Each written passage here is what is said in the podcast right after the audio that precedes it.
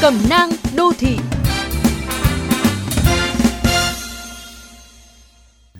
Thưa các bạn, dịch vụ giao hàng bằng xe hai bánh tại Hà Nội đang tạm dừng theo yêu cầu phòng chống dịch bệnh. Nhiều người lo lắng cho cuộc sống vốn đang rất tiện nhờ đội ngũ shipper, nhưng trước khi có sự tiện lợi này, chẳng phải chúng ta vẫn sống ổn đó thôi. Bạn đang làm việc tại nhà thì máy tính chập chờn, cần thay một vài linh kiện. Không có shipper, chịu rồi. Người không biết gì về máy móc trước đây cứ gọi thẳng cho thợ tới nhà. Giờ phải làm sao?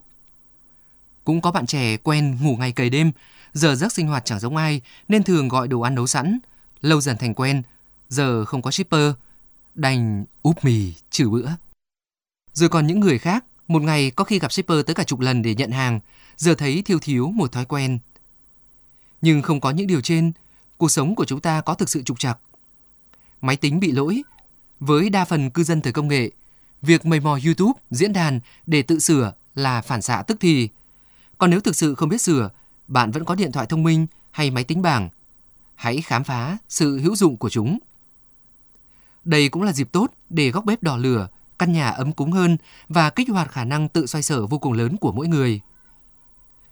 Nếu mua hàng online là cách giải trí lâu nay, giờ bạn có thể tiết kiệm một khoản kha khá.